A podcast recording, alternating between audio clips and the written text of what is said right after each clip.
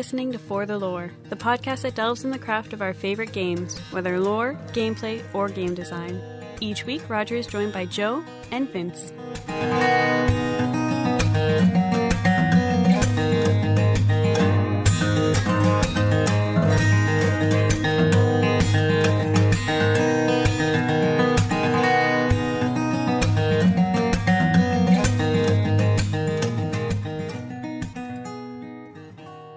Tabletop RPGs, or pen and paper games, are something that I hold near and dear to me.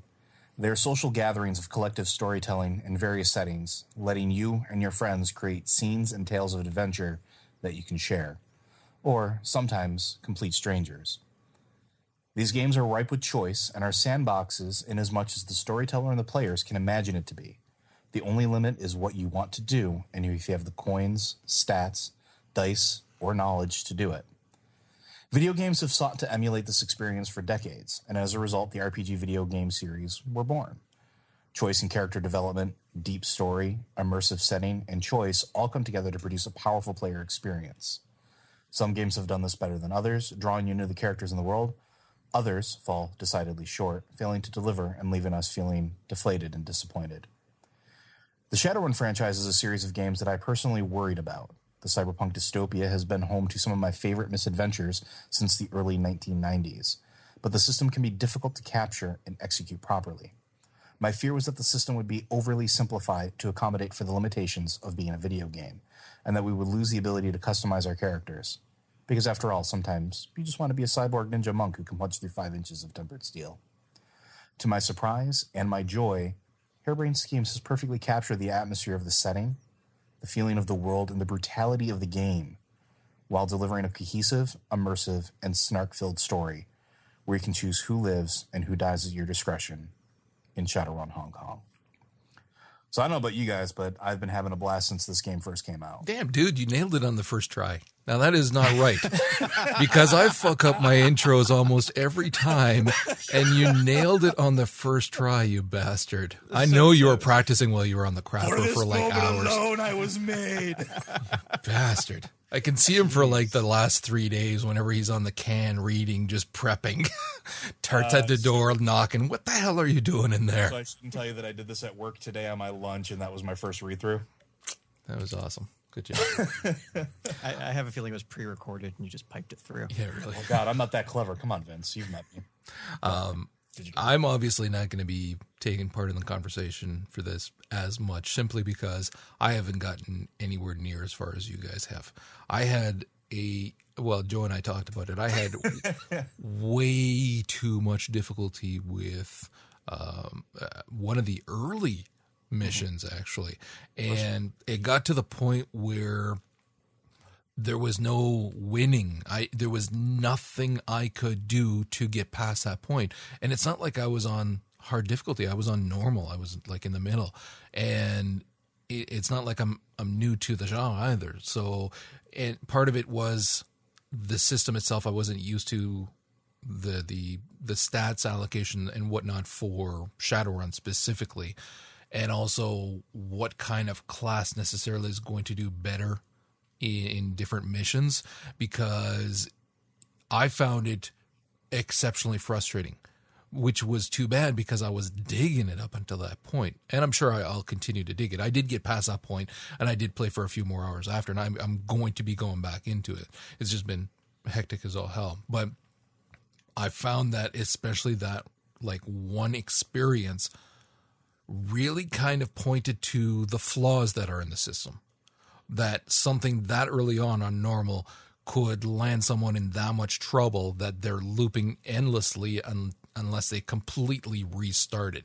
To me, that kind of is a failure. Not something that stops you from playing, obviously, but it was pretty telling for me. Yeah, See, that's one of the negatives I can point out about the game is it's not very friendly to people who don't already have that understanding of how Shadowrun is supposed to work. Like, I don't know exactly which part you were on, but I know there was one of the other, other earlier missions where if you didn't have Isobel or Racter with you, you were pretty much ass out. You had to restart from the town. And uh, there's people online are like, oh, well, why would you go on a run without your decker or your rigger? And people are like, I didn't know. This is the first time I've ever played Shadowrun. See, and, and that is that is a definite flaw of the system, and that's one of those things that is a really hard translation from tabletop to game. Um, and this is something that I'll be combating with you two actually in the weeks to come. But the game is really based around having a five player party, which is really really weird for most RPGs. Um, and in here, you only get a four player party. And the reason that it's based around a five player party is so that you have one of every type of character represented. Um, and they don't let you do that here. And it is, it can be very grueling and it can be very hard uh, for certain missions. There's only been a handful that I've seen that have really been that had that problem. There's only been like two or three. Uh, the first one is actually probably the most brutal uh, especially if you're not familiar with what to do. And that's the intro. And I'm talking about like after the Shadowrunners die, after, you know, Duncan's superior gets shot in the face. Uh, and when you're facing off against the military or the military police uh, of, of Hong Kong, that is the most brutal and probably the best introduction I can possibly think to a Shadowrun game. I think that's actually where I was having the problems. this is after you get the you yeah, because you're you're at the docks the, the, in, combat. the initial guys are a joke, and yeah. then even once you get through the, the, the fence that she unlocks, you get in. The, that was a joke as well. It's when you go and talk to the crew that has Isabella or whatever the hell their name is, and the others, and they get shot in the face, the big dude, and then from there you're fighting the police force. That spot there. The problem is, is that well, you're the one that told me just run through it. Just make yeah, your way and, through it and you'll be fine. But if you don't know that and what you want to do is actually fight your way through it, I mean, I'm sure somebody can do it and it's possible, but even on easy, because I dropped the setting, even on easy, I couldn't fight my way through killing everybody. It did not work. I had to start back again, and I tried a few times, and I had to just escape. That that's wrong. That's just fucking well, wrong. I will agree and disagree at the same time. I agree with you that the way that they have it set up is a little bit incorrect in so much as not that it's a, bad introduction to the setting because Shadowrun is a brutal setting. Like combat is awful and something that for most people is something to be avoided at all costs, unless you have a grenade launcher with infinite ammo. Um, but it's one of those things where they should have had an NPC at some point say something we can't win this we should make a run for it or something along yes, those lines yes. there should have been a little a little snippet and and the the I noticed that the the three quests, the three missions that you can go on that have that ability that that basically you can just become so stymied you can't progress, um, needs that little tiny bit of hand holding, that little tiny push. Uh, it's that one, the dig site, and then Kuion, which is right at the end are probably the three absolute roughest missions in the uh, entire game. even game. for me the dig site was rough and i have experience and yeah I, I, was min-maxed in the game see i don't think it's holding the the player's hand per se if if what you're trying to do is escape unscathed and just run through then yeah that's holding your hand but if what you actually want to do is fight your way through and you can't it's just not possible to win by brute force it's no longer about oh we'll hold your hand just to show you that you're supposed to be a coward and run through.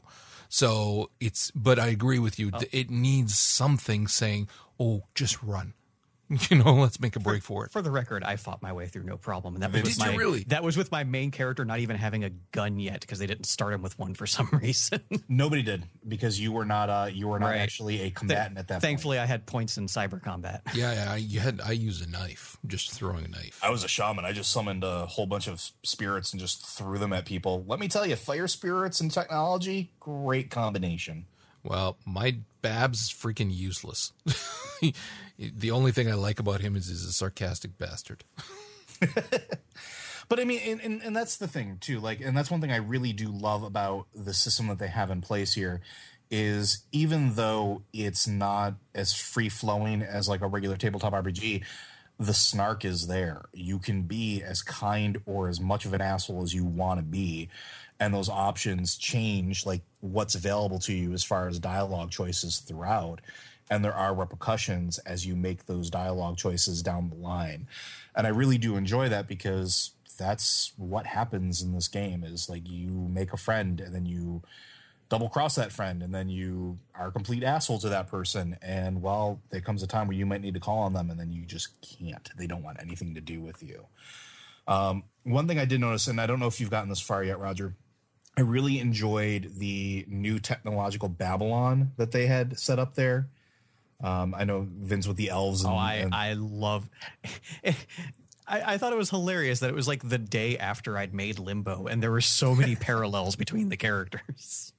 Well, it's perfect too because it was a perfect representation of the race, and that's something that is one of those weird things because people think elves, they think, oh, one with nature and all this all the time. No, they see the spirit in the machine. They integrate with technology. They understand the world as they exist in it now, currently. And I thought that was a great representation. Plus, I really enjoyed the sort of noir detective uh, unraveling that you did there and I thought it was, it was a really, really well good mission, but I think there they kind of held your hand maybe a little too much. Of okay, I found the clue, and all of a sudden, without even really deciphering the clue, the the mission prompt said, "Okay, now go here."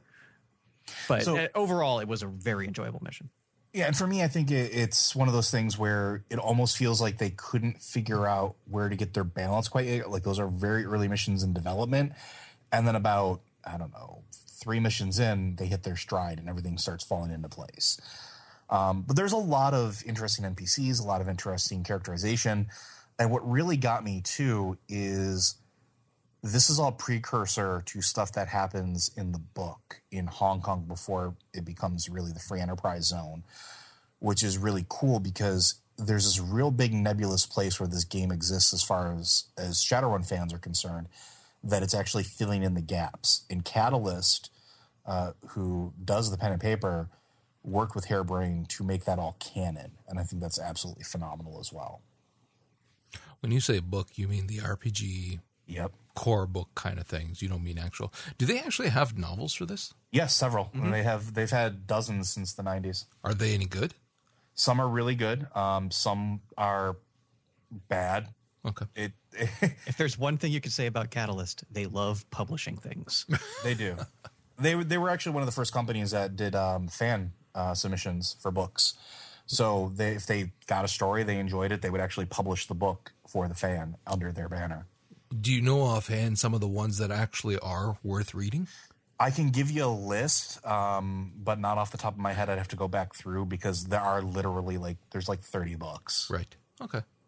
But and and I can make a list, and we can always post it with this. When I the, can put uh, it on the site. Yeah. Yeah, so that anybody who's interested in the setting can actually go through and read along. I would um, like to. That's the thing. I, I I really really like the setting a lot. I I absolutely adored it, and that's why it was frustrating when I wasn't able to get through, kind of thing, because I really wanted to sink my teeth into this, and that's also why, even though I was more quiet last week when we did our our, our run through, I'm I, I can't express how much I love that setting. And I like the idea of our characters and everything that's going on. So I'm going to be getting back into it and, uh, and and getting further along ahead. And it's one of those things where if there were any novels that actually are really worth reading, I would love to immerse myself into that world more. Absolutely, and uh, that's something that should be, you know, on everybody's list if they enjoy this type of setting. One thing I will say uh, off the top of my head, the Shadowrun Primer, it's available for free on the Catalyst website. It gives you a complete breakdown of the timeline from the original game release to current to the fifth edition book release uh, and all the major events in between. And that's actually really good if you want to know about the races, how everything happened, uh, how the magic came about, how the previous worlds were. It gives you a really great base. And if you really want to dive into the books, while they some of them do a fantastic job of telling the past story, the Shadowrun Primer from Catalyst is probably your first must read if you're interested in this this specific setting because it sets the framework perfectly for everything. And it's a free download from their website. Cool. Okay. So I will say uh, the other thing that I did enjoy about this game, one last one last thing is that the way they do undead, um, not just your Ronin that you have with you. Gaichu is awesome. Gaichu is one of the best scripted characters I have ever had in an RPG. I absolutely love him. But he's also a perfect representation of the HMHVV virus and how it infects and talks and goes through. And there's also mission where you have to go and you wind up facing a, against a vampire. And this is something that in the books, uh, the RPGs, and even some of the, the literature, they only lightly touch on. And you start to see that there's more shades of gray here. It's not like they're just not mindless ghouls. They're not just blood sucking vampires. They're not just soulless. They're really a, an entire class of mutation of being. They exist. And the game does a really good job of characterizing that. And that's something that the the setting has been lacking for 30 years. And it's finally there. Vince you got any parting thoughts on the the game? Um i really enjoyed it overall and I'm really happy to see the changes Harebrained has made from game to game and really improved a lot of the gameplay aspects of it, made it a lot smoother, made it more customizable. I think for their next attempt, though, they need to do some of those quality of life improvements. Like, it really got a little grating to me of the game having so much dialogue and it all being kind of crammed into that one quarter of the screen because that's a UI yeah. element they've been using for several games now. But Hong Kong had so much more dialogue than its predecessors, it really got a little annoying to me. It was just like, even though it's the same amount of text, the way it's displayed, it, just, it does make a difference. And like, I love all the characters and all the conversations and stuff. It just it just got a little tiring to read sometimes. So I'd like to see them do some more like UI improvements. Like the, the gameplay, I think they have nailed. Now I prefer to see them focus on uh, some of those other things, or like the actual game flow, where I spend five minutes on a mission and then spend 20 minutes talking to people to go to another 10 minute mission. There's a little imbalance there. Not that I didn't enjoy talking to the people, but it, there's just a certain pace that I think the game was slightly missing, but I still loved it overall. I know that it might not be a popular opinion because a lot of people like to equate these types of games to their pen and paper equivalents.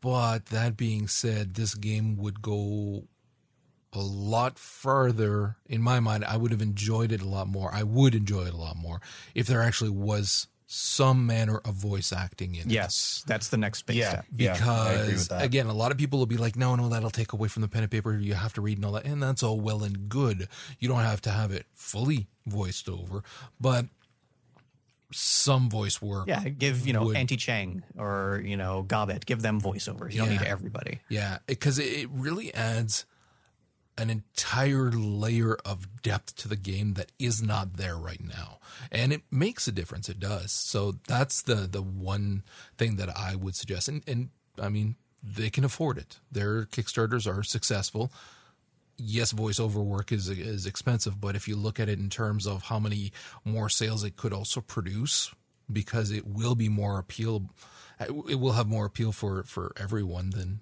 you got to factor that in. All I'm saying is, Harebrained, I, I will do this for just a copy of the next game. I will be more than happy to come out there, record lines for you. That's great. I'll do it. That's fine. Yeah. And Dork number three will be voiced by Joe Lorder. All right. Okay. Any parting thoughts, Joe, before we move on? Uh, just basically everything that you guys said. I think it's a fantastic entry into the series. I would love to see some quality of life improvements, and I would love to see the genre grow. They've proven that they can make a fantastic game. Now they just need to make it even better. Yeah. Okay. We're going to touch on BlizzCon, but we're actually going to put that towards the end of the show because there's going to be arguments. without a doubt. So we'll wait and we'll prep for that. I used a dirty word in a tweet to Roger. so did I. Oh yeah. I I I'll, i got you both beat because I pissed Joe off in aim. For, yeah, yeah. In all fairness, I was in agreement with Roger, but I used a very dirty word. We're first going to touch on the Paris Games Week.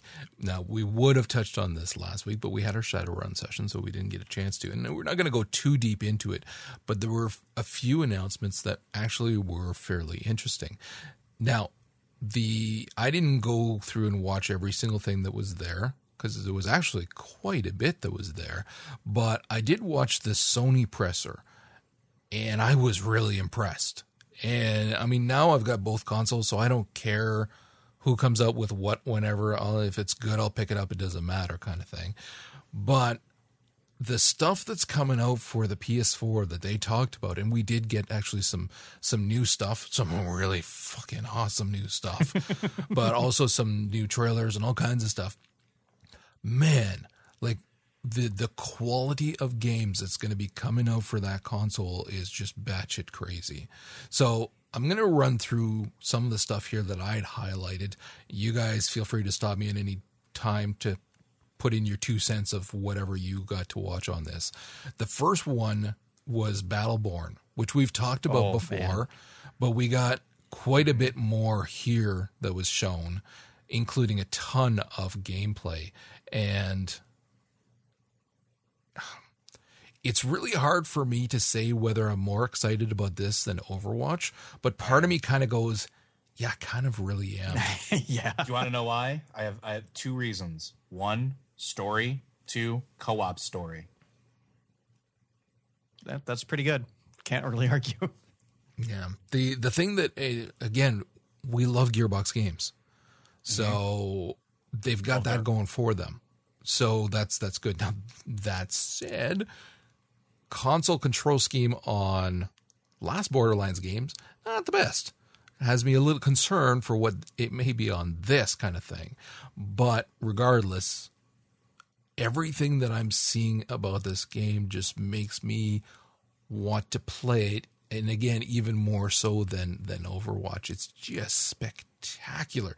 The gameplay is batshit crazy. Just looks like so much fun. And it also looks like it's a lot more in depth in terms of the gameplay. And I and I'm, I know I'm making the comparison just to Overwatch but it applies to any such game kind of thing. But it really looks like it's going to have a lot more to hold you while you're playing than just the Team Fortress 2 esque gameplay. Somebody was on drugs when they designed part of this game, parts of this game, and, and bless them for it because God, I love it. the crazier this game gets, and it gets crazier every time we see it, the more I love it. Yeah. Yeah. Did you guys see the trailer for Boundless? No. No, Oh, really freaking cool. Really, it's just this really interesting little kind of world building RPG thing, but you kind of go through these portals that lead you to other worlds that have dark versions of what you've got in yours. It was super interesting. I don't have enough information about it yet to know whether it's one of those games like, yeah, I gotta play this right away. But when I saw the trailer for it, it was like, holy crap, yeah, that looks really freaking dope. Really cool. Um, they talked about Matterfall as well, which looked cool. And they talked about, they showed the Ratchet and Clank, the new trailer. Did you guys see that shit? yeah, fuck we're yeah next gen it's here when you're seeing some of these trailers and also the gameplay and you're looking at it and going and comparing it to again we we've played through the ratchet and clank games. And i mean those that shit look good on the ps3 and the ps2 even kind of thing. But you can remember directly what it looked like and, and how it played and all that. And you see this and it's like holy shit. Like that is an insane leap forward. Looked awesome. And then we got more on horizon dawn they could just stop talking about this game Yeah. and it's like yeah you've got my money like i just tell me when I can buy it and go yeah, away. Yeah, because honestly, I've been talking about this on Twitter. It's with a bunch of new expenses, really, really cutting back on game purchases right now, and so there's different games like Fallout 4 that I can't buy right now. It's not that I want to; I simply can't. Rise of the Tomb Raider, I can't right now. Every time I see this, it's like I'm not gonna have a choice. I'm gonna have to be laying down. There's a couple of these games where it's like, oh, I that Horizon Dawn looks amazing, and the gameplay as well, where you are really having to think on your feet while you're fighting these massive mech creatures of where the vulnerabilities lie, what weapons you're going to use, knocking down the fucking cannon on that thing so that you could use it against itself. I was like, oh, you bastards. like it looks spectacular. And the more I see of the story as well, the more I am entranced by it and really, really want to play it. Yeah, it's it's definitely one of those games that every time I see anything about it, I just it just keeps going. Like it just my hype my hype level just keeps going Yeah. up and Yeah. up and up. I have not seen anything that has dissuaded me from having to own that game. And then Drive Club's going to have some bikes. And I'm going, are they going to charge for that shit? Seriously, Drive Club? You really think you're getting money from us? No. Anyways, got a lot more on Gravity Rush 2, which you guys, I'm guessing, are probably not really interested in it. But having played the first one, I really am. And this cemented that even more because it's got a lot of those same story elements and gameplay elements that I really, really dug from the first one. So I was really happy with what I saw. We have to get around to actually playing that one of these days. I've owned it for like three years now. Yeah. I again it's it's a game that I really enjoyed a lot. It it just had that Miyazaki feel to it. And then on top of that, I really liked the gameplay and I liked it on the Vita about the having to use the back panel in the front and different things. It felt fluid and natural and I again I really dug it a lot. So I'm surprised you haven't already been gushing about. Uh, well, I mean, I'm sure you'll get there, but the uh, exclusive VR content that's going to be getting pushed out for the PlayStation as well. well, we're going to talk about the VR yeah in a little bit. Uh, before that, did you guys see the Uncharted 4 multiplayer? That looked fun. Fuck, it looked fun as hell. I I say that thinking I probably will never play it. Well, I mean, But- you can only get yelled at by 12 year olds so often, but still. Yeah, well, you can turn the volume up for that shit. Um, but it looked like fun. I really liked what they were doing with it. Actually, it, it again, I was impressed with it. Yeah, everything I saw on that looked like it was just a riot. Like it looked solid. It looked, and that, and that for me, that's a big thing with multiplayer in a lot of these games is that it just has to be fun. Yeah, uh, and that doesn't have to feel like it's just tacked on for the sake of tacking it on. And here's a good example of something that looks like it's legitimately fun. Well, what I liked about it too is that it's not trying to be a Call of Duty multiplayer or a Battlefield multiplayer or anything like that. It's very much an Uncharted, just tossing in all the characters. They've got their own little quirky specials that they can use, use the settings that were in the game and things like that. And it works. It works actually really well. I I mean, we'll know once we actually play it, but just from looking at this, it freaking looked like a ton of fun. Uh, did you guys see the the the um, the DLC for Bloodborne? Yeah. No, I Friggin' think I missed that one. Looks awesome. Looks awesome. Not playing it, but goddamn, it looks awesome. I will. that- I will watch people play Let's Plays. That is a great game to experience. Yeah.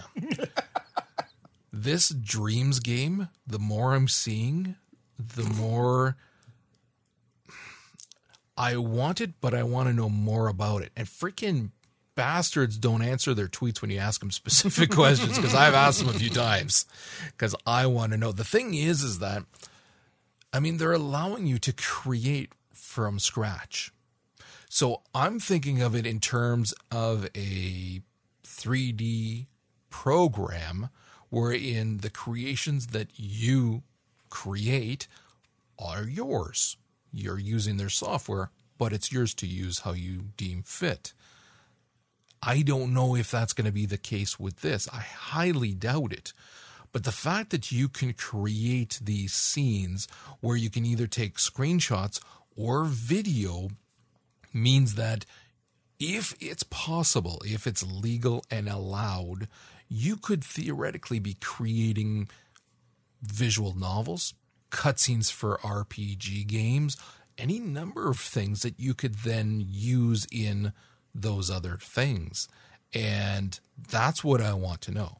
Because if we can create whatever we want using that tool as we would say Poser or 3D Studio Max or whatever, and then we own the rights to our creations, I'm buying it.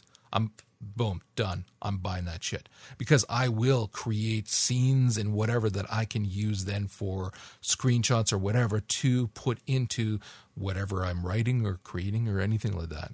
If that's the case, this has shot up to the top of my must buy list. I'm that impressed with it. I'm taking note of that. It's cool, but I don't know. It it's also a little too out there for me. it's a little too abstract. Well, it depends on what you do with it. Yeah. They showed some scenes Like I, that I weren't don't as have quirky. A, a, a thought in mind of what I could do with it. So for me, it's just the weird little dream thing. Yeah. But if, if it's tapping into some sort of creative juices in other people, great. Yeah. Then they talked on the VR. As the hype train just keeps building up speed for the for VR right now, we're hearing a lot more about what people are honestly thinking about the different ones as well. Also because there's delays with some of them and things like that, and people are talking about what their experiences are and just how immersive is it is kind of thing. And like the the the, the Vive is really impressing people a lot right now, justifiably. So that's going to be cool. Plus, it's got Steam support, which is freaking huge, or I should say, Valve support. But the PlayStation VR as well is going to be getting a lot of support by sheer virtue of the fact that it's through Sony. So a lot of different games. I'm quite certain Sony is going to be pushing developers to incorporate it in there, and or providing them incentives. Hopefully, that's what they're doing, and not just strong arming them. But there's a lot of things with that one that are going to lead to really cool experiences as well. And like when they showed off the Gran Turismo is going to be VR, it's like, oh God, you bastards. Because now I need to buy a wheel. Because if I can sit down and have my little headset on and I'm in full on racing mode, yeah, you've pretty much made a sale there. That was friggin' awesome. and then, did you see the VR for the Robinson the Journey from Crytek? That I did not. Picture kind of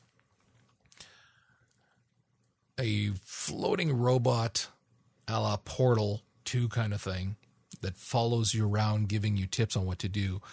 And you're in this weird setting and it's kind of guiding you of where to go, how to proceed. Okay, well, stop, wait. And you look and there's like this freaking di- herd of dinosaurs coming to you towards and different shit. And they didn't show a lot, but what they did show, it was kind of like what Destiny should have been with the ghosts kind of thing. You got this dude following you being charming and funny and helping you as you're progressing through this this environment and it was gorgeous. Gorgeous. Funny as hell and it really showed off what you could do in the starting stages of VR like for these first few releases kind of thing it's only going to obviously get better as the VR is out for a few years but judging from this it's like really far ahead of the curve of what I thought they would be starting with. It was awesome. Then the big one, well, they talked about Wild as well, which looked cool. I will say, looked very cool. But the big one was this Quantic Dream game. I'm trying to remember if we talked about that video on this podcast when it first came out. I want to say we did because it was a, a proof of concept video that was done about the robot that gains sentience. I think we talked about it back when Beyond Two Souls was uh, about to come out. I think so. And then you're like, the video was amazing. Like they talked about, I think it was what over a hundred or uh, over a million views they got on it or something like that. I can't remember exactly the figure he said, but I want to say a million. The video just sucks you in and breaks your heart. It was insane. So of course they're going to look at the reaction that they got from that and want to build on that. And I'm glad they are. So when they showed this video for Detroit Become Human, that's the one game as well that I went, okay, well, I don't have any choice there. I have to get this game when it comes out.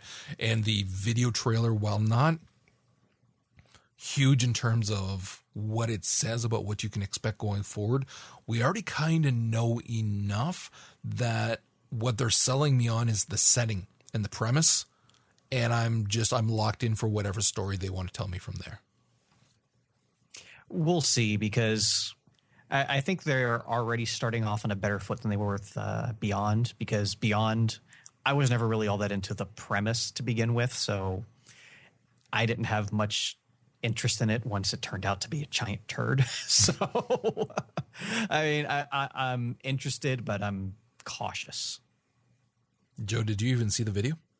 No, I didn't actually. I sent you I the link to it. Bastard. When it happened, even I sent you the link. Okay. Uh, Vince, you had seen the video as well. You found the information for that NieR game as well. Yeah, Square Enix also had a big presence at Paris Games Week, including selling Bahamut and Chocobo burgers, which is either awesome or horrifying, depending on who you are. Going with horrifying. they talked about a lot of uh, the games that we've seen from them Deus Ex, Hitman, Just Cause. Of course, Final Fantasy 15 was another big centerpiece, but I think we said all we need to say on that game. But the big headline for them at this show was we finally got the reveal of the new NieR game that they teased at E3. And it is officially titled NieR Automata. And this is the game that they are co developing along with Platinum Games. And they released a trailer, which is amazing. mm-hmm. You have that trademark, incredibly stylish Platinum action, which they do better than just about anybody else in the business. But with that NieR setting and all the things that made the original game special, which God, now I really do need to go back and play that original game because just the music in this trailer really hyped me up. Like it was astonishing. Gorgeous videos, gorgeous audio. How can you not love it? Yeah. I can't help though. I'll be that guy. I can't help but watch this and think, why does the cyborg have thigh high fuck me boots, stockings, and a G string? Why? Why does it have Vince, to would you like that? to handle that question? because Japan. Yes. exactly. That aside, the game does seem incredibly fascinating. Uh, we come to find out that it takes place on Earth after it's been invaded from by invaded by beings from another planet, and mechanical life forms with overwhelming power were used as weapons of war, which forced mankind to flee to the moon. In order to take back Earth, a resistance force of android warriors has been created by humanity to fight these invaders. And that's where we pick up with the playable character being this feminine android named 2B. She is uh, part of the human resistance to try and take back Earth. And we come to find out that, uh, for whatever reasons, androids aren't allowed to have emotions, but that's probably going to be playing a very pivotal role in the story going forward. Uh, they're, they're speaking tight lipped on the specifics, but we're getting the general setup here. But uh, how they say it relates to the original game without really following it up. So, where does it, do you know how it touches in, Joe? No, which is really bothering the shit out of me. Okay. because I played the original NieR and I love that game. I fucking love the shit out of that game. I have no clue where the hell this is going to touch it in any way, shape, or form. Like, this is completely like, this is left field. I have no clue. Like, I mean, don't get me wrong. I'm really excited. And I think that everything I'm seeing for it is going to be cool. And it's a really cool setup. And I'm going to play the shit out of this game too because I really love the entire setting as a whole, but I have no clue how the two are going to intersect, and that it's bothering me because I'm actually going through. I started a new playthrough on here, and I'm just like, I need to fi- figure this shit out, and I can't.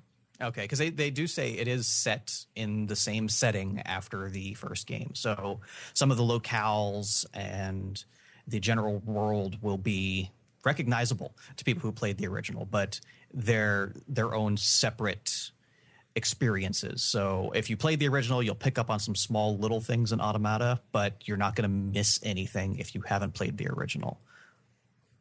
But man, it just from one little trailer, I, I, got really excited, and all the things I've heard about the original that I, I think now I'm finally going to have to track it down. Yeah, actually, I did like the um, I did like what I saw enough and read that I I was looking at it in terms of what the that first one would be like. It would be fun. You also found some information, a freaking hysterical interview.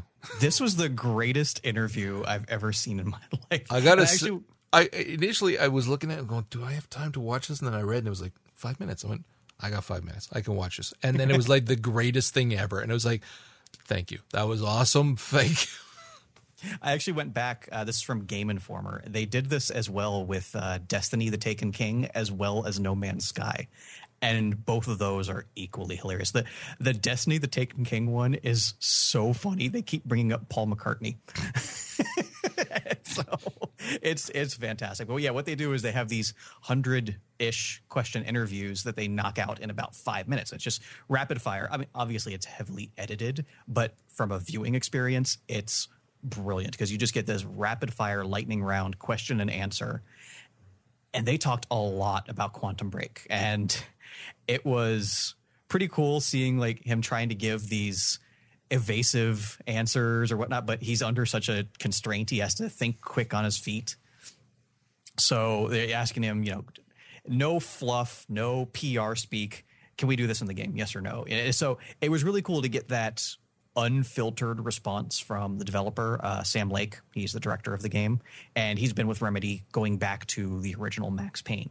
So they kept bringing up you know, stuff about Max Payne, stuff about Alan Wake, try, you know, trying to get threads between all the games. It was pretty funny. But early on in the interview, what was very apparent to a lot of people, one of the questions was, "Will we get to play Alan Wake 2?" And his immediate response was yes. So Ooh. happiness all around. Not saying when that's going to happen. No, it could be you know fifty years from now. it will happen. Yeah, I yeah, I I would love to see another one eh, with proper lip syncing. That's all you got to do to please me, guys. Just fix the goddamn lip syncing, and we're good. That's it. Yeah. Yeah, but I, I highly recommend anybody go to a Game Informer and check out the interview here for Quantum Break as well as the Destiny and No Man's Sky ones because those were brilliant. We need more of these. Okay. Anything else from Paris Games Week that uh, either of you want to talk about? No. We're just going to jump into BlizzCon. Rig looked fun. That's about all I got. I just I like mech combat. All right. Joe, you'll get to talk in a minute. Let's start with some D three, just so that we can give Vince a chance here, and then we'll get into the rest. Of the And then the I'll just go take a break. Well, I'm sure you have some words to say as well. But not gonna uh, be that bad. We'll uh, we'll start with some D3 news. Go ahead, Vince. So this is from my incredibly uh, biased opinions. Diablo 3 was the best game of BlizzCon for me.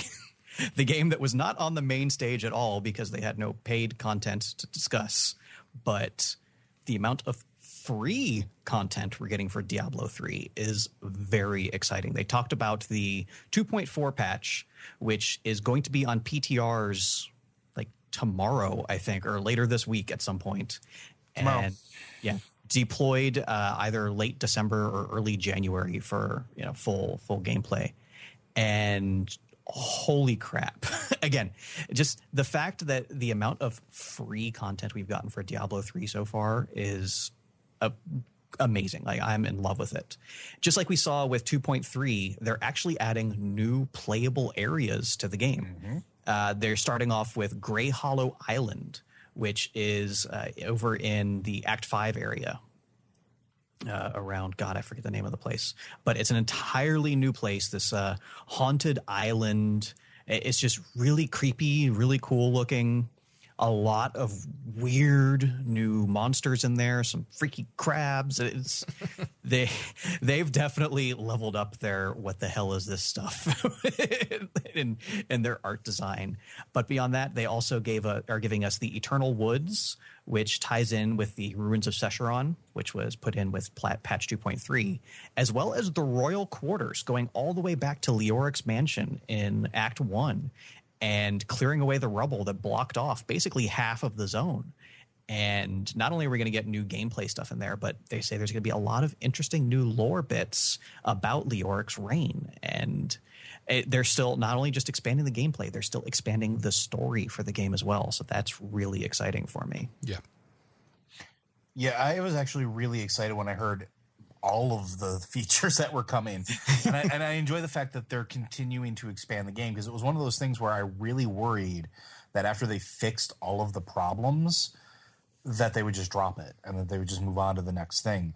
But the fact that they're continuing development, they're continuing adding new items, um, they're adding new set dungeons and new rifts and legendaries and new islands to explore and expanding old areas that's really cool. And I like also the idea that they're doing something. The, the season rebirth is also something that really kind of intrigues me, uh, where you can take a character and bump it down to level one, completely stripped of everything, and start a season uh, all brand new with a character that you've already had, and keep all of the stuff that you had. Just you get it after the season's done. Mm-hmm. I think that's a really cool feature, especially when you run out of character slots. Exactly. That's my big problem. Okay, what character am I going to delete to start yeah. a new seasonal toon? Now you don't have to worry about it. You just click a button and you can run through on a barbarian again. I think that's really cool because seasons have been a lot of fun for me recently. And on, honestly, I think this is one of the more impressive showings at BlizzCon. I'm with you. Mm-hmm. We also got some cool new gameplay stuff. Uh, of course, with the new patch, there's going to be lots of reworked items, uh, some new set bonuses coming in. For the one that was really excited, exciting for me is the Shadows Mantle the new set for, or not the new set, but the revamped set for the Demon Hunter that makes the Demon Hunter a melee class.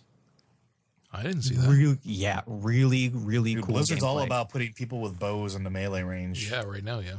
But no, it, it's really interesting and makes me really want to play a, a Demon Hunter in season five now. And another really interesting one for me is this Legacy of Nightmares. Uh, it's a set of rings and as it's described, while this is your only item set bonus, every ancient item you have equipped increases your damage dealt by 800%. Holy Christ. So there's going to be a lot of very interesting new builds that involve going away from these really powerful set bonuses and using mm-hmm. just a really cool combination of a lot of the other items that get overshadowed because, well, I need to be wearing my set boots. So all these other cool boots just get thrown into the forge. And don't forget, it also reduces the damage taken by 4%, which is yes. nothing to scoff at. No, not, not, not whatsoever. and with all of this, they're talking about their changes to the season journeys. You know, they're going to be tweaking some things here and there. It's not going to be the same journey we just went through. But as you complete these chapters of the season journey up through chapter four, you're going to get special caches. And by the end of chapter four of your season journey, you're guaranteed to have a six piece set for your class. And they said which sets are going to rotate, you know, through the seasons and whatnot. And this is important because sets are even more important to the game now than they were before because they're introducing special set dungeons. Once you have your six piece set bonus of any set, you're given access to a special dungeon that is designed specifically for that set. Special challenges, special enemies that only work with a specific gameplay style, and you're going to have to figure out exactly how to do it. Each uh, dungeon has their, you know, the main objective is just kill a number of enemies without dying.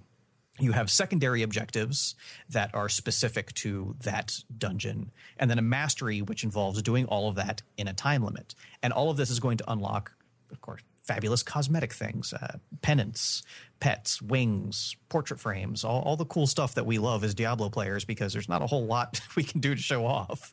So we have to get where get them where we can. But some of these challenges are pretty cool, uh, like the Uliana's set for the monk. One of the challenges is kill 21 enemies at once with exploding palm. That That's a cool challenge. To my soul. the Firebird set for the wizard. Set 45 enemies on fire within three seconds.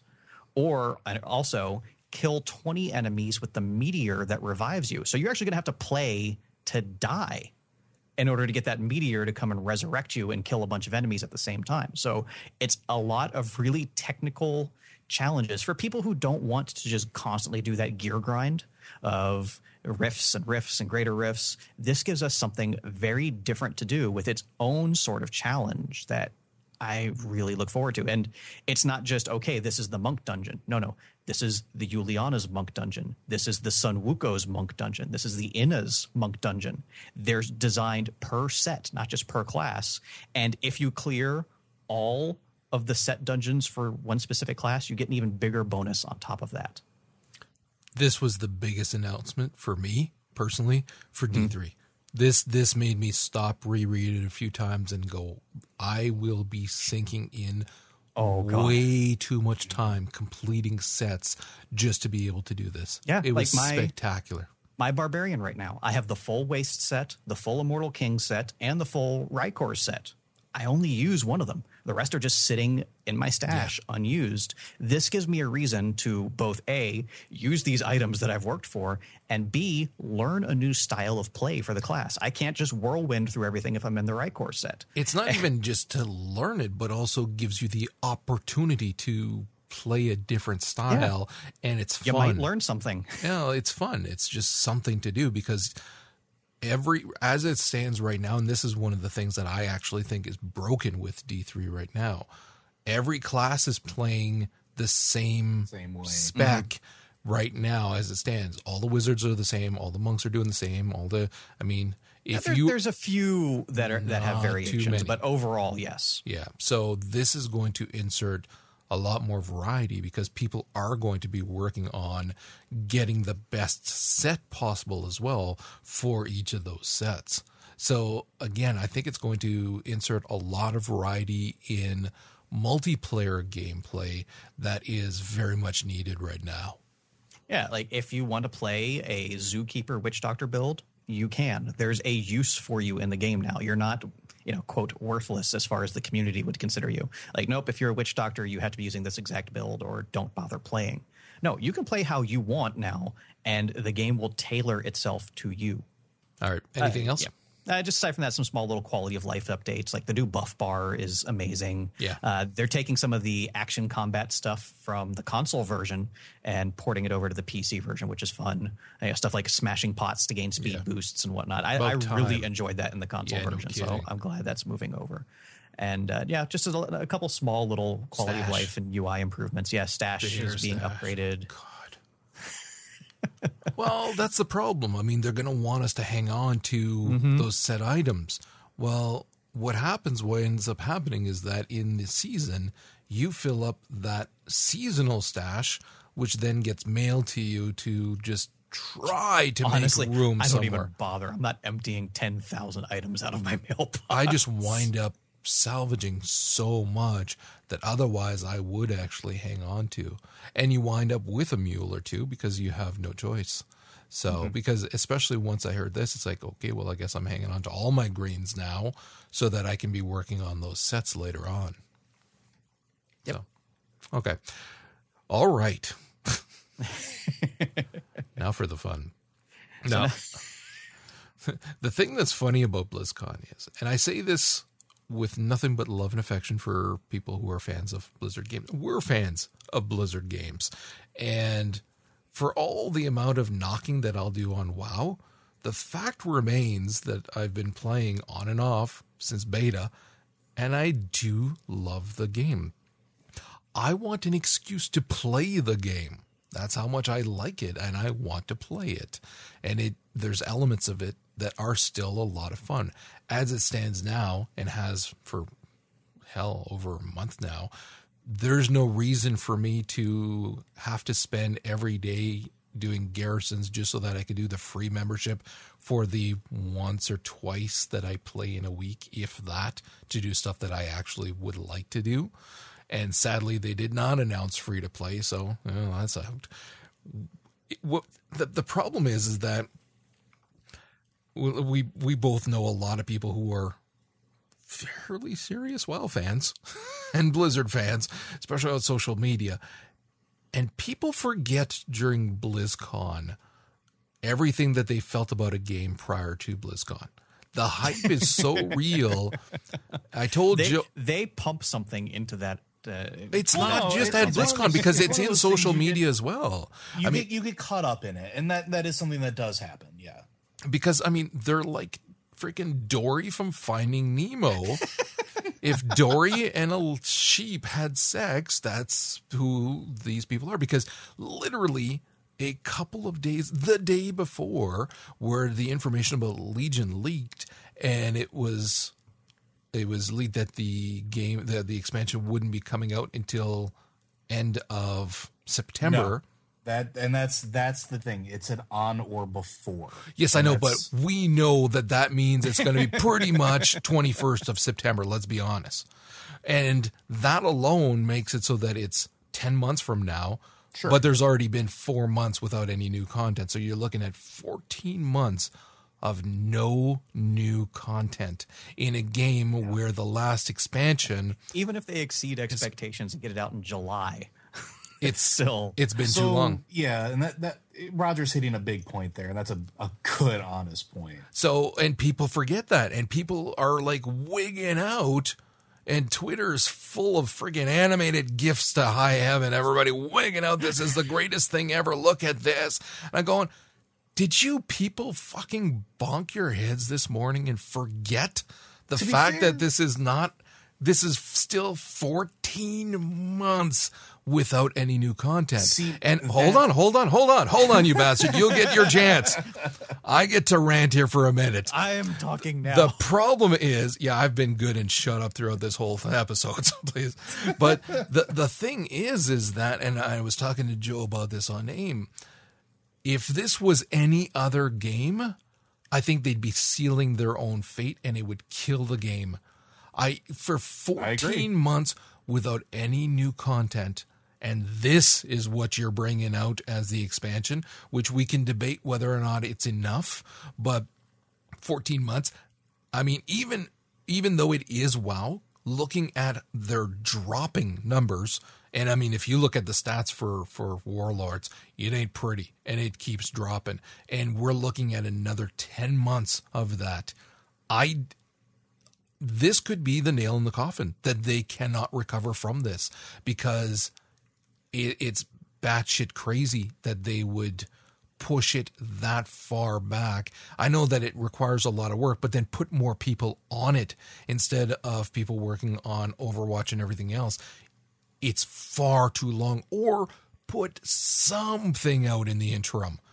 Do something for fuck's sakes. So there was an is... answer to that actually today. All right, let's hear it because apparently I'm done talking. No, no, no. I was just gonna say there wasn't. There was a response to that because that was every like that was a big complaint from everybody. Now that BlizzCon is kind of like the the afterglow has worn off and everybody's like in that that that hungover state. Like, oh my god, did I really sleep without a work? Uh, it, it, it's people are starting to be like, it's still going to be 14 months or 10 months or eight months or however long it is until we get new content. What's going to happen? Uh, Dave Kosak actually, in an interview with every news site, uh, has assured that there is going to be a large spanning world event uh, that will happen in the interim to take us up to the release of Legion. Whatever that entails, I don't know yet, uh, but it is something that very clearly the outcry has like reach their eyes or their ears and they're going to try to do something. That said, I'm with Roger that they're probably the only game company in the world that could say, we are going to fuck you for 14 months, not give you a kiss, and you're going to give us money and like it. And people will. And I will freely admit until that until it stops working. Until it stops keep working. doing it. But I also think that it's it's one of those things where World of Warcraft has evolved from a game where they want players to log in every day to they fully 100% expect players to drop in those lulls and play their other games. And if you look at their release cycles, let's look at Overwatch. It's releasing at the beginning of, of summer, the end of spring. Um, Overwatch actually does have a brilliant release point for a number it, of reasons. Yes. Um, it has look at Hearthstone with all the new features that it's putting out, Legacy of the Void. And as a company, they're making a hard push towards esports because there's a lot of fucking money in esports right now. That said, I agree with Roger that 10 months is a exorbitant amount of time for any length of no content or lack of content, and I'm not forgiving them for that. That said, there are features coming to Legion and the expansion that people are genuinely excited about. A lot of them are quality of life improvements. Uh, probably the biggest one is transmog for a lot of people, and I think that was probably the most excited thing I heard from anybody on any of the panels, uh, where they're finally they're going the Diablo style. Once you unlock something, you have everything. Any quest that you've completed, you have every option for visible for visual anything from any of those quests, whether or not you have that item still, and whether or not you chose that item. Uh, you're just going to have everything unlocked. Uh, there's going to be a tabard stores. There's going to be uh, they're basically trying to address the idea of the game being a casual sort of collector style game, and that's there. So that's pretty. That's that's cool. It's a nice feature that they're adding in there. It's nice, but again, these are not the things that are going to keep people in. It's just but going I to think- be, yeah, that's kind of cool, and it'll make life a little easier but it's not going to be something that keeps people sure. interested in the game moving forward. All of but these I, tweaks that they're doing to gameplay and little things like this, quality improvements and and small features, which um, the coding is intricate, I'm sure, but it's still all it is is improving on transmog. So sure. that well, is not going to keep people there when we're looking at the next year lull between Legion and whatever's going to come afterwards. They don't, but that's a, that's the point I was trying to make to you on AIM before is they don't care about keeping the people in the games uh, it, because obviously. those people are going to come back. There's going to be that surge when the expansion releases, and they're going to make their money, and that's that's what it is. It's WoW is no longer just their only cash cow, so they can they can, for lack of a better term, not care as much about keeping people logged in every day. And they even said in a lot of their developer panels that that's no longer a design goal. They don't want to make you feel obligated to be in the game. They want to give you the option for everything.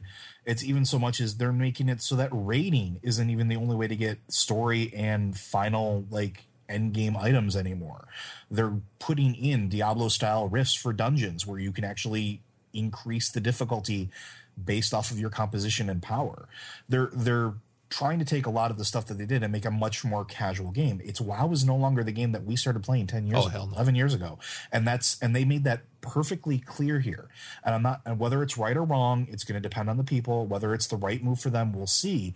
But they're not they don't care about having 10 million subscribers, 20 million subscribers all the way through because yes, they're at 5 million right now. Yes, that number is going to go down. I wouldn't be surprised if it dips into the threes or lower, and I expect it will in that interim lull. But when Legion releases, I wouldn't doubt that that number is going to surge back up to seven. Oh, I don't see that. To seven? For for probably for a couple months, but the, again, we also aren't going to know because they made a very big yeah. bold statement that they're no longer going to release any any subscriber numbers. Well, that's why. Also very telling. But yeah. That said, all of that aside, there are some really cool things coming to Legion uh, as far as like questing and lore wise, which again is our focus here. Uh, and specifically, they were talking about each individual zone. One of the things that we've we've seen in almost every any MMO is that you have a very clear path of what zones you have to go to. You start in a zone, you go to the next level, you go to the next level, and you keep going from zone to zone, and it's all charted out they're trying to make it so that every single zone will scale with you so you can choose your own path you can choose your own adventure. Each zone is going to have its own contained story culminating in either a dungeon or a zone boss and they're putting a lot more focus on being out in the world and doing a lot of quests along those lines trying to get people they, they listen to people complain about the garrisons we're like yeah we understand we took you out of the world. Are bad. Let's give you reasons to go out into the world that's actually a really cool thing. Now, the crafting stuff is kind of, eh, I'm not really too keen on. You go out to the world, you get an NPC, you bring them back to the main hub, whatever. That's been done, been there, done that. But I do like the idea of having completely contained stories inside of each of one of the zones. They also started looking at progression past max level, because a lot of times people just hit max level, they go do their thing, and they don't know what to do. They don't want to raid because they don't have they can't make the time commitment or they don't really want to do dungeons. So they go back and they roll a, a, another alt and then they go through the entire grind again. That's boring.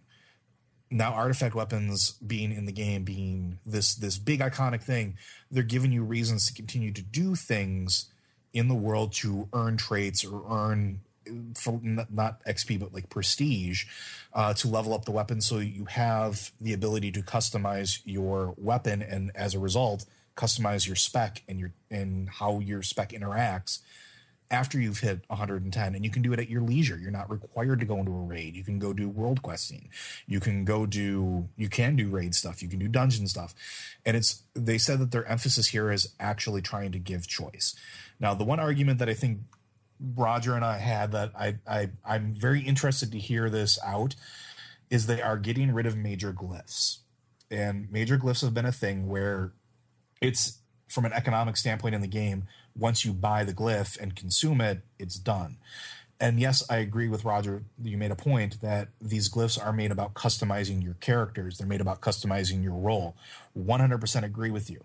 That's being shifted over to the artifact weapons. They made that a very clear. They made that a very clear point that that's what they want to do with it. That the artifact weapons are now going to fill that role of Path of the Titans. What was what they wanted it to do years and years ago with Wrath, but never got a chance to actually do, and what glyphs became that kind of fell short of what they envisioned for it.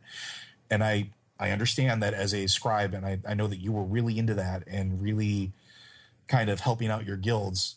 It's all becoming cosmetic stuff with the addition of scribes given the ability to allow individual players to buy consumables or to be gifted consumables that allow them to increase the effectiveness of their role or do something cool against the specific boss as a week long consumable. And it's if you want to switch between bosses, you can. If you don't, you don't want to, you don't have to. It's a cool little flavor piece, at least to me, as somebody who I kind of got bored with my scribe, where it's like, yes, if we're having problems with the boss, we can go ahead and, and get this consumable made and we can go do it. Or if I want to have, you know, lightning chain heals, I can get a consumable and it interacts differently.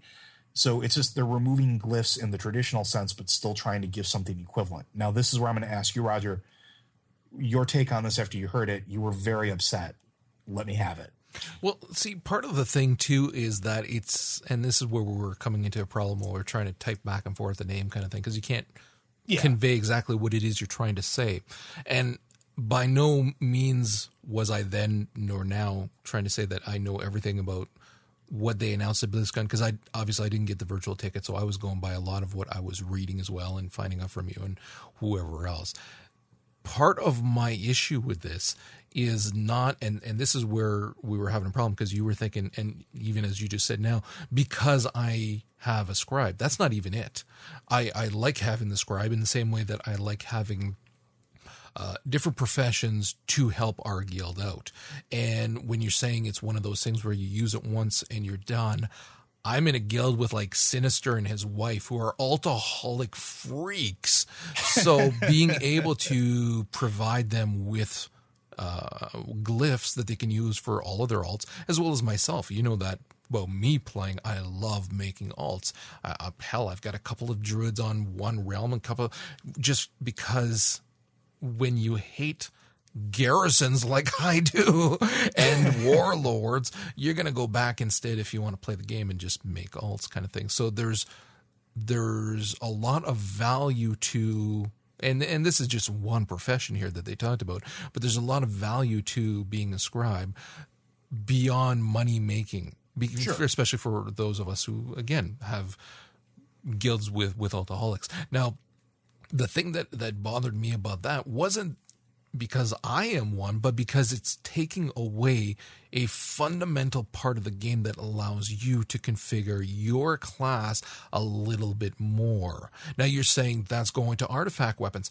Well, I is, yeah. what if I don't want the artifact weapon? What if I want to use another weapon? Because see, that's one of the issues that I have with artifact weapons is it's actually going to simplify the game insanely. But you can transmog it into literally anything. So Yeah, but that's just the look. I may want to actually use another weapon. What would you use? I'm curious. I'm actually curious. I'm Whatever. Asking. I don't care. I might not be interested in the artifact weapon that I'm interested in that grind. And honestly, I'm not. I, I have read up on the artifact weapons. I'm not interested in it. I really am not. Will I do it? I won't right. have much choice. I'll, I'll I'll do it. But now, in order to be able to spec my weapon out, I will have to, or sorry, to spec my class out a little bit more. I am actually going to have to do the artifact. Whereas again, the glyphs allowed me a Sure, modicum more control over my he- spec. Here's where I think the disconnect is too, and I know you've read up on this, but the only time you have to really grind after you hit max level, if you hit max once you hit max level, because you get the you get the artifact weapon as soon as you start Legion. It's the first thing you do. It's the first quest you get as a class.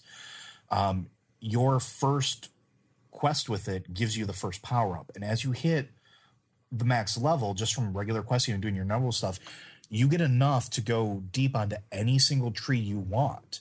The only time that the grinding comes in is if you really, after you hit max level, is if you want to unlock like everything on the weapon to have it all active at the same time. Otherwise, it's for lack of a better term, like glyphs. You can go back and redo it whenever you feel like. You can go in and you can change the points around. You can, you know, let's say for me as a healer, there's one that has something that increases my single target heal versus one that gives me greater AoE healing. If I want to swap that out in the middle of a fight or because I feel like doing something different, I can. It's they're they're trying to give that same feel, and it's not and not trying to shoehorn you into you absolutely have to do this. By the time you hit 110, which is going to be the new level cap, you're going to have enough to do one complete tree on that. but again, they are forcing artif- an artifact weapon on you. And I and I agree with you on that that it's a So- little it's very heavy handed and in a case like me where I really fucking dislike my artifact weapon because it makes no lore sense whatsoever fucking ever. I'm sorry, it's a fucking mage weapon, Blizzard. It's the Scepter of Azshara for Resto Shaman with Waters from the Well of Eternity. It's arcane font water with okay, you can't tell, but I'm rolling my eyes. Move on. But I mean, it's it's and I and I get that, and that's a very valid point. I do not and I do not take that away from you. It is something that they are forcing on players, and some people really love, and some people really dislike. See, and they forced garrisons on us. They did. Sure. It wasn't a matter of oh, you can get past it without doing. No, they forced it down our throat. And see, that's the other thing. And and this is where Vince came up with the perfect analogy because every BlizzCon is the same goddamn thing. And this is again going back to my Dory comment where people forget shit. In my faith in them is shot because the announcement of the expansion comes out. They talk about how awesome these new things are. But while they're doing that, they f- slam the previous expansion that we know we screwed up with this. This was wrong. We know we screwed up with this. So we're completely revamping this and this. But those are the things that the year before they'd been hyping as the end all be all. And it's constantly like that. And Vince, you said it best. So go ahead. Peter Molyneux. Exactly.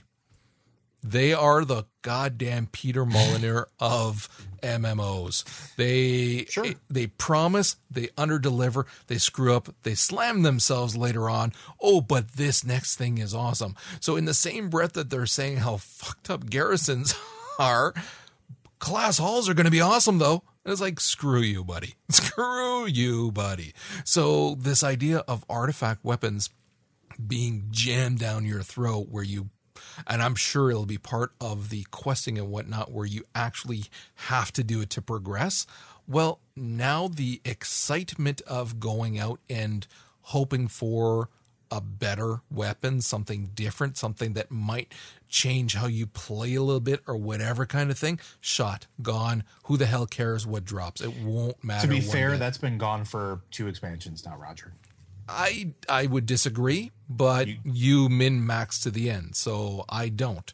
So, but the thing that you have to keep in mind is not everybody plays like you do, where it is about end game rating and things like that. And I'm not saying that in a bad way, but I you are but I in a think- I guild where it's important. I'm not that hardcore anymore for a reason. I'm more, much more laid back because I want to have fun, not just grind. Well, from a casual standpoint, it does still it is still fun going trying to get different weapons and different things like that. And that's going to be completely gone from the leveling process. And I agree with you. And they're they're doubling down on transmog. They're doubling down on other gear, and they're doubling down on stuff like that, um, as opposed to just the weapon. And they're using and and, and again, I, I I'm not disagreeing with you that the artifact weapons are being shoved down our throats. Whether or not it works or doesn't work, is going to remain to be seen. But it's one of those things where I know people that in like you, you're a perfect example. It's not something for you. You're not going to care for it. You're going to have it if you ever play again, but you're not going to really feel good about it. And I think that's part of their problem is is there enough choice in the in that artifact weapon to please people that like to do that? I don't know. Okay, what else you got? So moving away from World of Warcraft, just because there's a lot of the stuff they're just implementing there are just quality of life improvements and a lot of just copying what Diablo does and what Diablo's been doing right. Um, we did learn more about again, over Diablo show game of the show. game. Yep, exactly. It was game of the show. It was the it was the most important Diablo announcement and the most important Warcraft. Um, Overwatch, we got a little bit of news on, and this is something that I will definitely agree with Roger on. Uh, the price is too damn high, as far as I'm concerned, for what we're getting in there. Um, and that's sixty dollars on consoles with no variants for a lower price, uh, and That- sixty dollars. that is such extreme bullshit to me that That is a slap in while, the face to console while I will if I get it, I'll get it on PC. But the fact that console players are forced to buy what is basically the special edition is bullshit.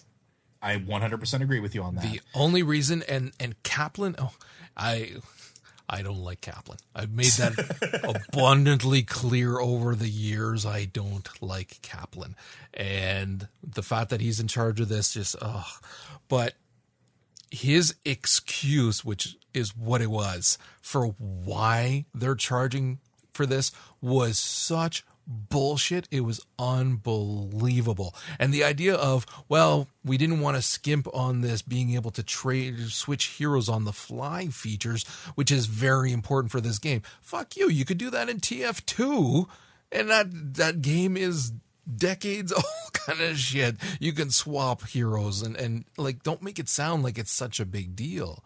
So and Overwatch right now, you want to talk about hype train.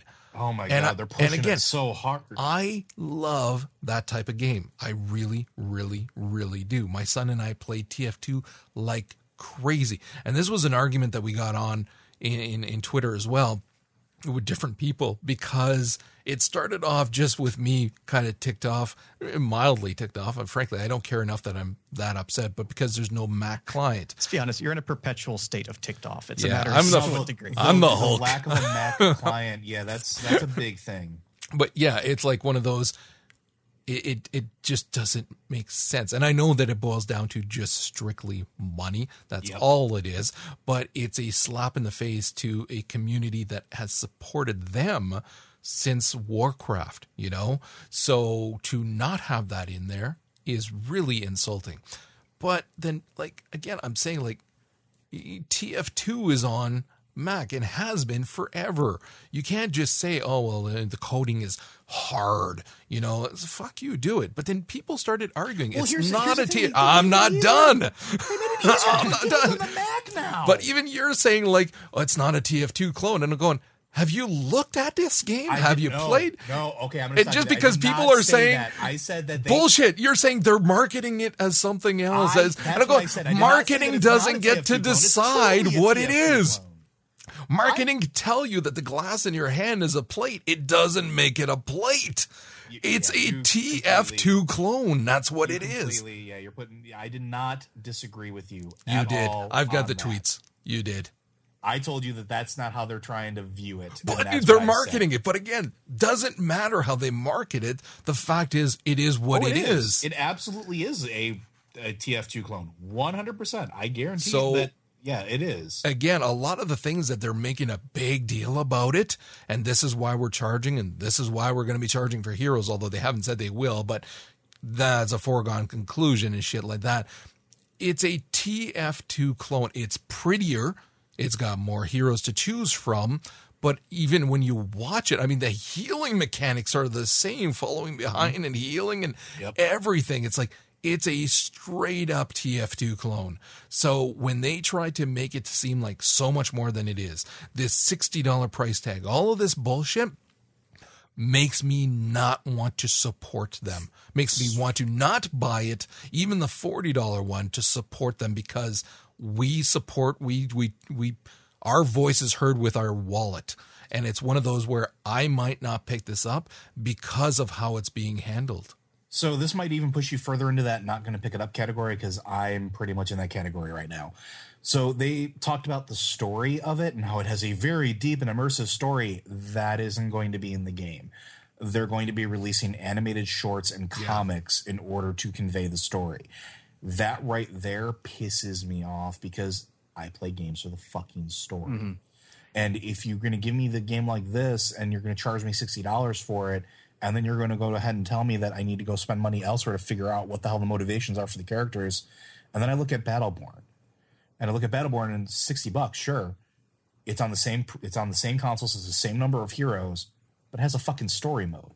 Has a co-op story mode and has all the same arena modes that they have in there. And then they were also talking about they took away a bunch of the game modes like there's no capture the flag which is a staple of their like oh we think that it's too unbalanced and fun it's not fun. Uh, tf2 capture the flag is one of those games that i think everybody still fucking plays to this day. Yes. If it's unbalanced, guess who can fix that? yeah, exactly. Or or the fact that they're talking about oh we had this one where you go back and forth to control these five points between you two bases kind of like almost like Arathi Basin but we couldn't you know we didn't think that was fun. It's like every shooter game that i've ever played has had something like that and i think that's been phenomenal See, the problem is, is that they know, thanks to HOTS, that they're going to be able to sell these heroes and they're going to be able to sell Sure. skins for their heroes.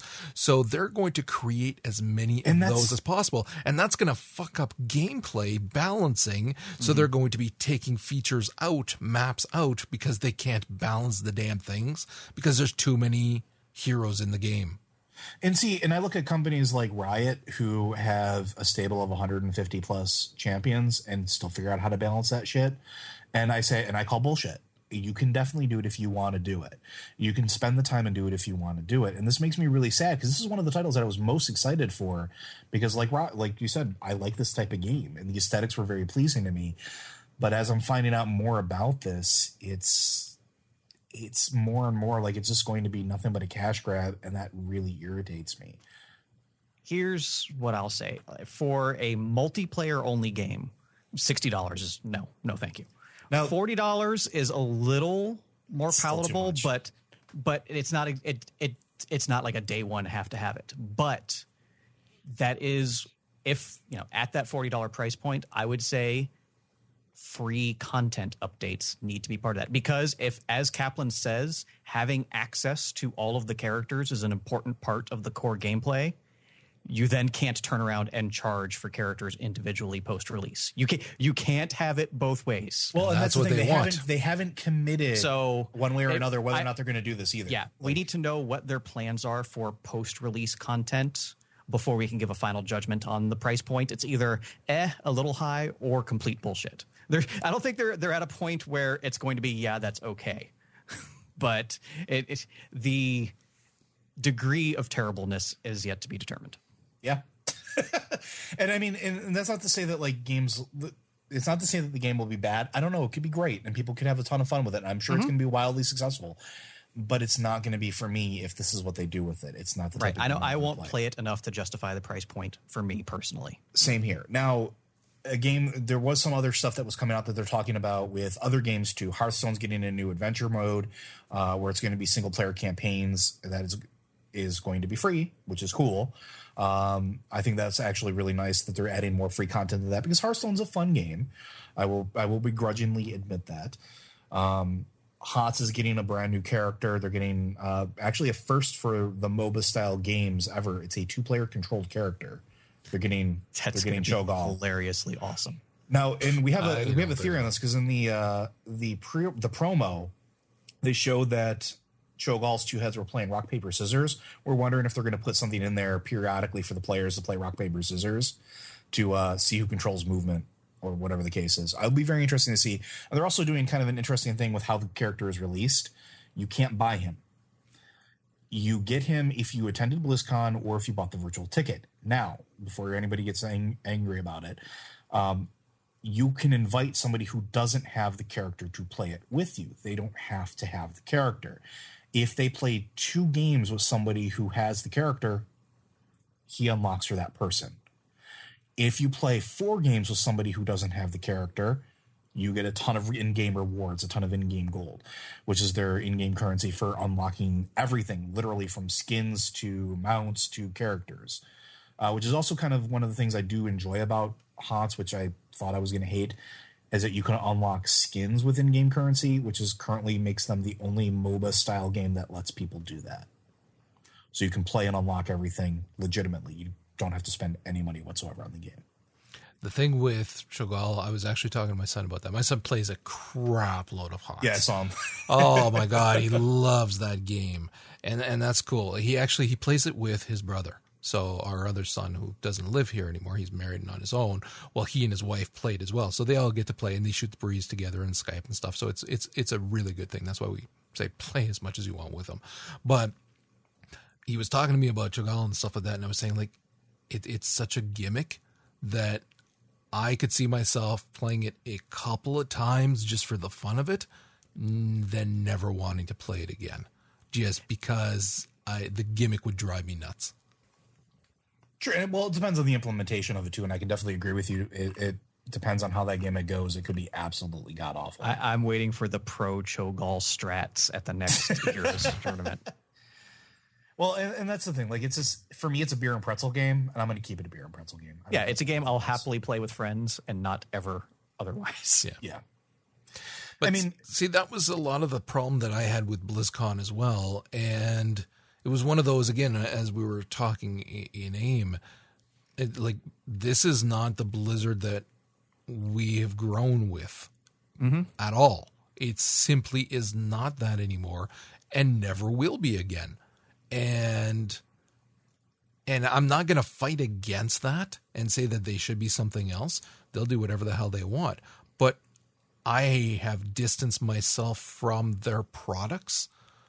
It's it's unbelievable, and it's because of the choices that they've made in how to sell that product or develop it or support it in the years that follow. And in so many of the cases, I just is like, I I just it's not for me anymore. Esports is I I don't want to say it's a generational thing because there are people my age that do keep up with it, but not as many. Not as many. There's it is for a younger crowd for the most part. And I really am not interested in watching, be it StarCraft esports, Overwatch, any of those. Really not interested in watching that. I don't care that they have big ass competitions and they award hundreds of thousands of dollars. Really don't care. More power to you. And I'm glad people are enjoying it and do it, but it's not for me. So the big esports push for Overwatch, I don't care. I'd just be playing it to enjoy it myself and then well, we've already established that there's probably going to be too many things that prevent me from enjoying it and going forward with that. HOTS, oh my god, I, I've I've tried playing it, and you want to talk about a it's it's it's suffering from the same caustic community, not as bad, but it sure is building towards it yeah, as only well, a matter of time. And that's the thing that gets me too. Like people talk about how HOTS isn't isn't toxic. Yeah, it is. Oh yeah. The only difference between it and other MOBAs is there's no all chat but you can still have douchebags on your fucking team. My just a quick quick story. My my my son came downstairs the other day after he'd been playing with my other son and his wife. And they were in a group with someone who spent nothing but the entire time bitching at them that they weren't doing good and that he was awesome. The entire time. Now, my kids are very laid back and it's like, ah, whatever at the time when they finished one match and then they were going into the other one they're chatting while they're waiting for the next game and the guy actually asks why haven't you guys kicked me out yet i've just been a jackass the whole time and my elder son said we're trying to make you into a better person I was going, oh god, this is why I love my kids. but yeah, like I've been in the groups and and there's no forgiving any mistakes whatsoever or choosing a different path for your spec or anything. Or not doing what one it's, person says is the thing to do. Yeah. And it's just simply not fun at that point anymore. So their push for esports is branching off in a way that is leaving me behind. and a lot of people like me as well. Yeah, and it's one of those things where I don't care for the esports aspect of that so much. I really don't. And HOTS is just a game that I'm going to play with my friends because I tried playing it solo, like solo last night. No, no, thank you. I can't. I just I'm too old for this shit. I really am. I don't have time for that stuff. But I, I'm gonna go ahead and give BlizzCon overall, and just it was vastly underwhelming. Oh, I would go a lot further than that. Based on, and again, you saw a lot more because you saw the, you had the virtual pass. But I mean- based on what I read from a variety of news sites on everything as it was happening, the the live blogging, the everything on social media, even though people were wigging out as you're disseminating through ever, all the information, using your common sense because you're not wigging out hype train because you're there, just reading through what is there. I would have been pissed off if I would have bought a virtual ticket, let alone paid the money for a ticket and a flight and the room and board to to go to this event. There it was insanely underwhelming, especially again if you're not interested in esports. Like they when they started off the opening ceremony cuz that you could actually watch, mm-hmm. they showed somebody in the front row. It was like somebody's grandmother and it was like no doubt this woman plays freaking wow I, hell she might play other things who knows i don't want to make you know assumptions but i'm gonna guess she's a wow player She's actually currently ranked third in the Witch Doctor Yeah. Greater Rift Awards. so i'm thinking here's somebody that is become a loyal fan that they would buy a ticket to go to blizzcon and support them and it's because of wow And I'm going to say that based on the tons of people that I've gotten to know over the over a decade of playing WoW, the the fact is is that a lot of people were brought into Blizzard because of it. And it felt very much like that part of their fan base was shafted and all their attention was on flashy lights of Overwatch and HOTS. And it's like, man, that really is Well- a slap in the face to the fan base. You hit the nail on the head earlier when you said that esports is a generational thing and they're capitalizing on that generation that has disposable income because they still live at home. That's the way the industry is going, so that's where they're following the dollar signs. I don't hate them for it, but I can disapprove. Will I still play WoW until the servers go dark? Probably. I still enjoy a lot of the game and the people I play with, but yeah, the, there was not enough there for me to justify going to a BlizzCon. Now, I will probably go next year, not to the con itself, but for a week long vacation to go hang out with friends and get drunk. But I don't really feel a burning need to be inside of that convention anymore because it's not for me. Vince, any parting thoughts on BlizzCon? No, Diablo's the grass best. So uh, you know, I, I, I think a lot of it is, and you you were kind of moving in this direction. Is that so many people in this community, like their identity is that they're Blizzard fans. You know, they're Warcraft fans or whatever. But Blizzard has been such a part of their lives and our mm-hmm. lives. I mean, since I was in seventh grade. Oh, so I can understand how difficult it is to see that company you grew up with and has been such an incredible part of your personal identity moving in a different direction.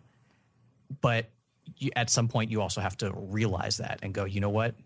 It's time for me to find a different identity Yeah. outside of a game company because I, I, I- I've seen a lot of people over the past week that, in my opinion, were excited for things that they weren't really excited for. I think it was just it was a Blizzard thing, so they were trying to be excited for something that they may not necessarily be excited with or down the road might come to regret. Like hell, today, you have any idea how many people today I saw tweeting, "Hey, I got my StarCraft Legacy of the Void special edition. I don't even remember ordering it."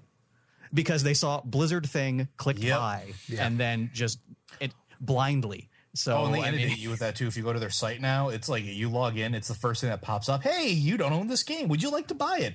The only thing that's missing is a little fucking paper clip saying, "Hey, let me help you order this." like people that I have never in my life seen talk about StarCraft have the Legacy of the Void special edition because it's a Blizzard special edition. Like it's just And not forget all the it's people really that are buying weird for the and- cross stuff too between the other games now. Yeah. really pushing. and it, it almost like it comes off as kind of almost creepy to me now where blizzard knows they can just get away with it because they have this ingrained fan base that will never leave no matter what they do Yeah. Well, again, that's why I was saying that's why they're going to charge for Overwatch and charge DLC for the heroes hmm. because people will buy it. because you know what I, I get it with the you know between blizzard and activision they are one of the biggest game studios in the entire world. They are doing the aaa game business decisions and that's their right. Go ahead. But i think the three of us have come to the realization that okay we know what they're doing and it might not necessarily be a path we're going to follow them down. I will still 100% support all of the good things they do but i'm also going to call out the shit that they will try to pull. And I'm okay with that. I'll just play SWTOR. that oh man i've been playing the hell out of that Knights of the Fallen Empire is fucking awesome. like we're to talk about this later on future episodes where when it's safe to spoil kind of shit, but how far have you gotten in? Uh, I actually, because I started off fresh, so I played through all Oh, eight okay. of like the starting experiences, and just last night I finally started leveling a character past the starting planet. Okay. The I'm on chapter 6, I believe is what it is. 6 or 7. I think it's 6. But of course, Fallout. So uh, we'll see Yeah, how really, it's progress while. goes. It is some of the stuff that's happened in the chapters that I've played have been the best experiences in SWTOR period. The the the, the storyline has been that epic where you're like almost jaw drop kind of a little go holy shit.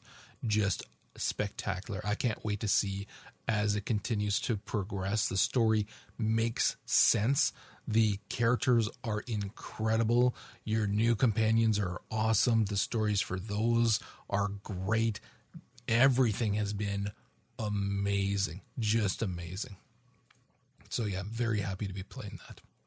With that, we are actually going to stop. This is a extra long episode, but crap, we had a lot to talk about and apparently argue.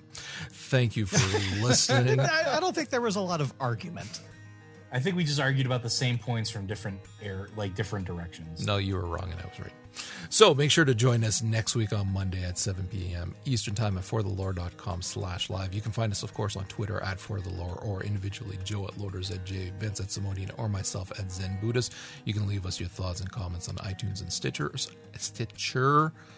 See, you had to nail that intro. That's what I was thinking. I was thinking I have to nail at least the exit because you nailed the intro and I didn't. Anyways, leave us your thoughts. Just just go back and edit the intro. Yeah, yeah really. Yeah, I'll put some. He's gonna add. He's gonna have like duck quacks in there.